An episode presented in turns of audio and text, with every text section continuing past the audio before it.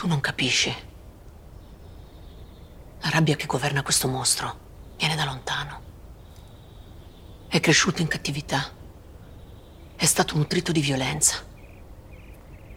Ma la sua non è una vendetta nei confronti del mondo. Non dobbiamo commettere questo errore.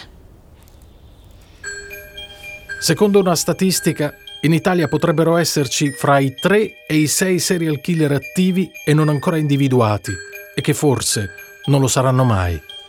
E questo perché magari agiscono a intervalli di tempo troppo lunghi per collegare fra loro gli omicidi, a volte anche anni, o perché uccidono in luoghi troppo distanti fra loro, o perché scelgono le loro vittime fra le persone sole o che vivono ai margini della società. Io sono Donato Carrisi e queste sono le chiavi dell'abisso. Il podcast in cui vi racconto com'è nato il serial killer del mio nuovo film. Io sono l'abisso. Si è portati a pensare che i serial killer siano dei mostri perché fanno cose mostruose, fanno del male. Ma l'uomo da sempre scatena guerre, le combatte, uccide, tortura, oppure con altrettanta crudeltà e ferocia si limita a umiliare, offendere, prevaricare il suo prossimo. Tutti questi comportamenti sono dovuti alla parte di male e di aggressività che, a chi più e a chi meno, alberga in ognuno di noi. Si è portati a pensare anche che i serial killer siano folli, perché a parere di molti la follia equivale al fare delle cose al di fuori del comune. Il fatto di volerli relegare per forza in una qualsivoglia categoria dipende dalla nostra necessità di sentirli diversi da noi, distanti dal nostro essere normali. Tutto questo per via dell'efferatezza dei crimini di cui si sono macchiati. Ma soprattutto dipende dal bisogno di sentirci noi diversi da loro. Ci rassicura attribuire loro un'etichetta, come quella di mostro o di folle perché così possiamo pensare che noi non saremmo mai capaci di tanto orrore. Invece, il più delle volte il serial killer è anche quello che in apparenza potrebbe sembrare l'ottimo cittadino, il buon vicino di casa, il bravo ragazzo, il tipo solitario ma tranquillo, il collega timido e innocuo.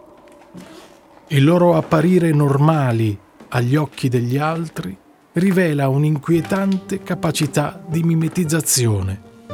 I loro crimini potrebbero quindi originarsi da una sorta di esasperazione di quei sentimenti e di quelle pulsioni aggressive che appartengono al nostro modo di essere, al modo di essere di ognuno di noi. Questo non significa che siamo tutti dei potenziali serial killer, ma solo che è necessario depurare questo argomento da tutta l'eccessiva enfasi a esso riservata dalle pagine di cronaca nera, per poter capire il fenomeno, avvicinandolo a noi, all'ambiente in cui incontestabilmente si sviluppa, che è il nostro, e soprattutto per tentare di prevenirlo.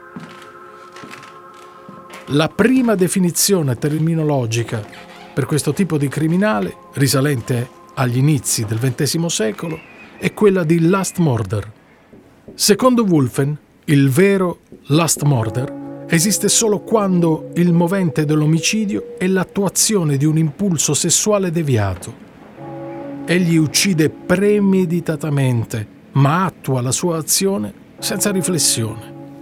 Egli solitamente agisce sollecitato da un impulso più o meno violento, che può a volte perfino essere patologico. Anche Janet aveva definito il Last Murder in maniera analoga, e precisamente come sadismo elevato ai massimi livelli. L'omicida cerca o prova la soddisfazione sessuale durante o meglio tramite l'azione dell'uccidere. Questo atto può al limite sostituire il coito.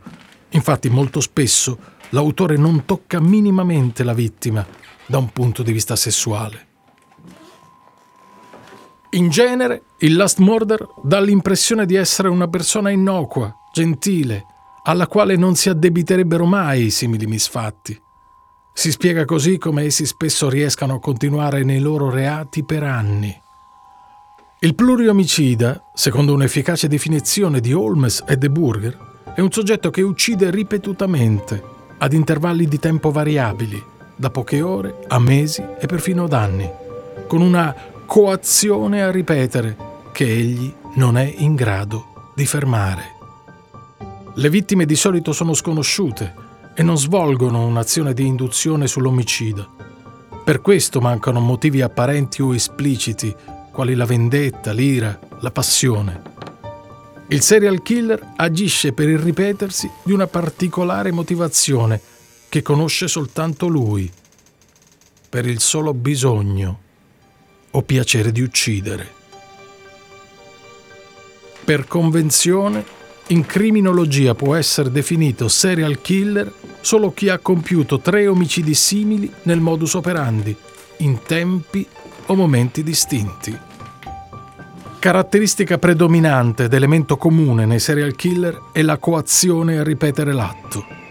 Alla luce di questa importante constatazione è necessario approfondire le tre costanti nel comportamento background del serial killer la prima è che la sua origine è quasi sempre psicogenetica. La personalità sociopatica dei serial killer si è sviluppata in modo complesso, in un processo che si è svolto lungo tutta la loro vita e che li ha portati a uccidere senza rimorso.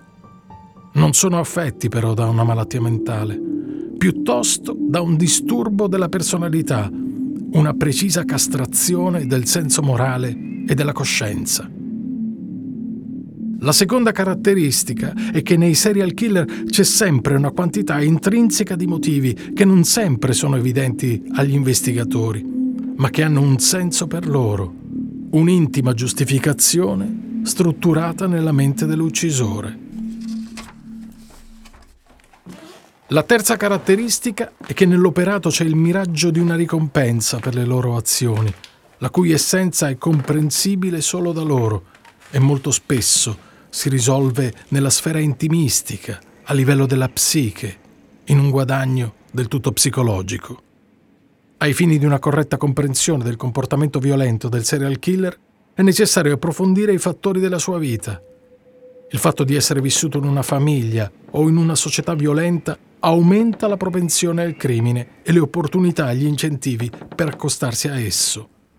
Ma la violenza non è necessariamente quella eclatante di certe aree urbane o di certe condizioni sociali, è soprattutto quella delle piccole miserie quotidiane, abusi nell'infanzia, un vissuto di incomprensione con la famiglia, emarginazione e solitudine. In contesti come questo avviene una normalizzazione della violenza interpersonale Il serial killer negli anni della sua vita accumula queste esperienze negative come in uno stato di incubazione di quella personalità da cui potrà scaturire il comportamento futuro.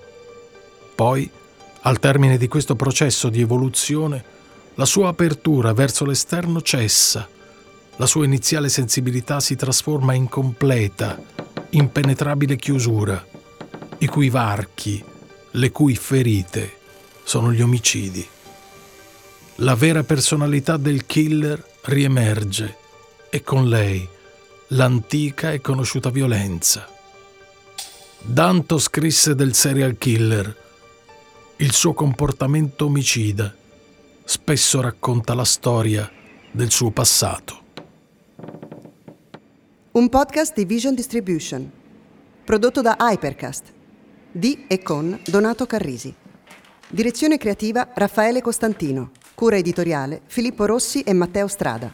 Montaggio e sound design Maurizio Bilancioni. Responsabile di produzione Hypercast Luisa Boschetti. Assistente di studio Giulia Macciocca.